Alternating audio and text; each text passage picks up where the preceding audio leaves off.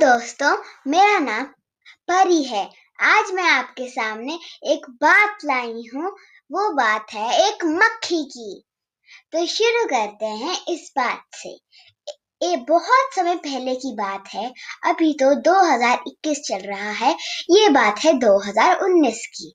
मेरे कमरे में मेरी बालकनी की शीशे पर एक मक्खी का छोटा सा बच्चा बैठा था। मैं उसे उड़ाने लगी, पर फिर भी वो उड़ा नहीं। फिर कुछ महीनों के बाद मैंने देखा वो बढ़ रहा है, बढ़ रहा है। और फिर मैंने उसे ध्यान से देखा, उसके जब वो बहुत ही बड़ी हो गई, एक बड़ी मक्खी के रूप में, फिर मैंने उसकी जो पीछे की पूंछ थी, उसे देखा। वो बहुत पीली हो रही है। धीरे धीरे मैंने देखा कि उसका पूरा शरीर पीला हो गया है, सिवाय उसके सर के। तो मैंने सोचा कि अब ये एक मधुमक्खी बन जाएगी तो मैंने उसे मेरी नानी की मदद से वहाँ से भगा दिया। एक दिन वही मधुमक्खी मेरे वहाँ पे आई। दो हज़ार उन्नीस की ही बात है ये।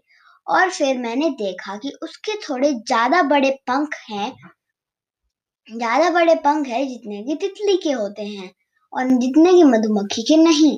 और उसमें तितली के जो बीज की बॉडी होती है, उसकी तरह हल्का हल्का काला रंग आने लगा है और पंख भी हल्के हल्के हल्के हल्के अलग रंग में होने जा रहे हैं।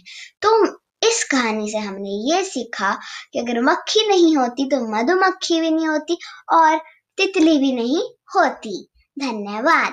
Bye bye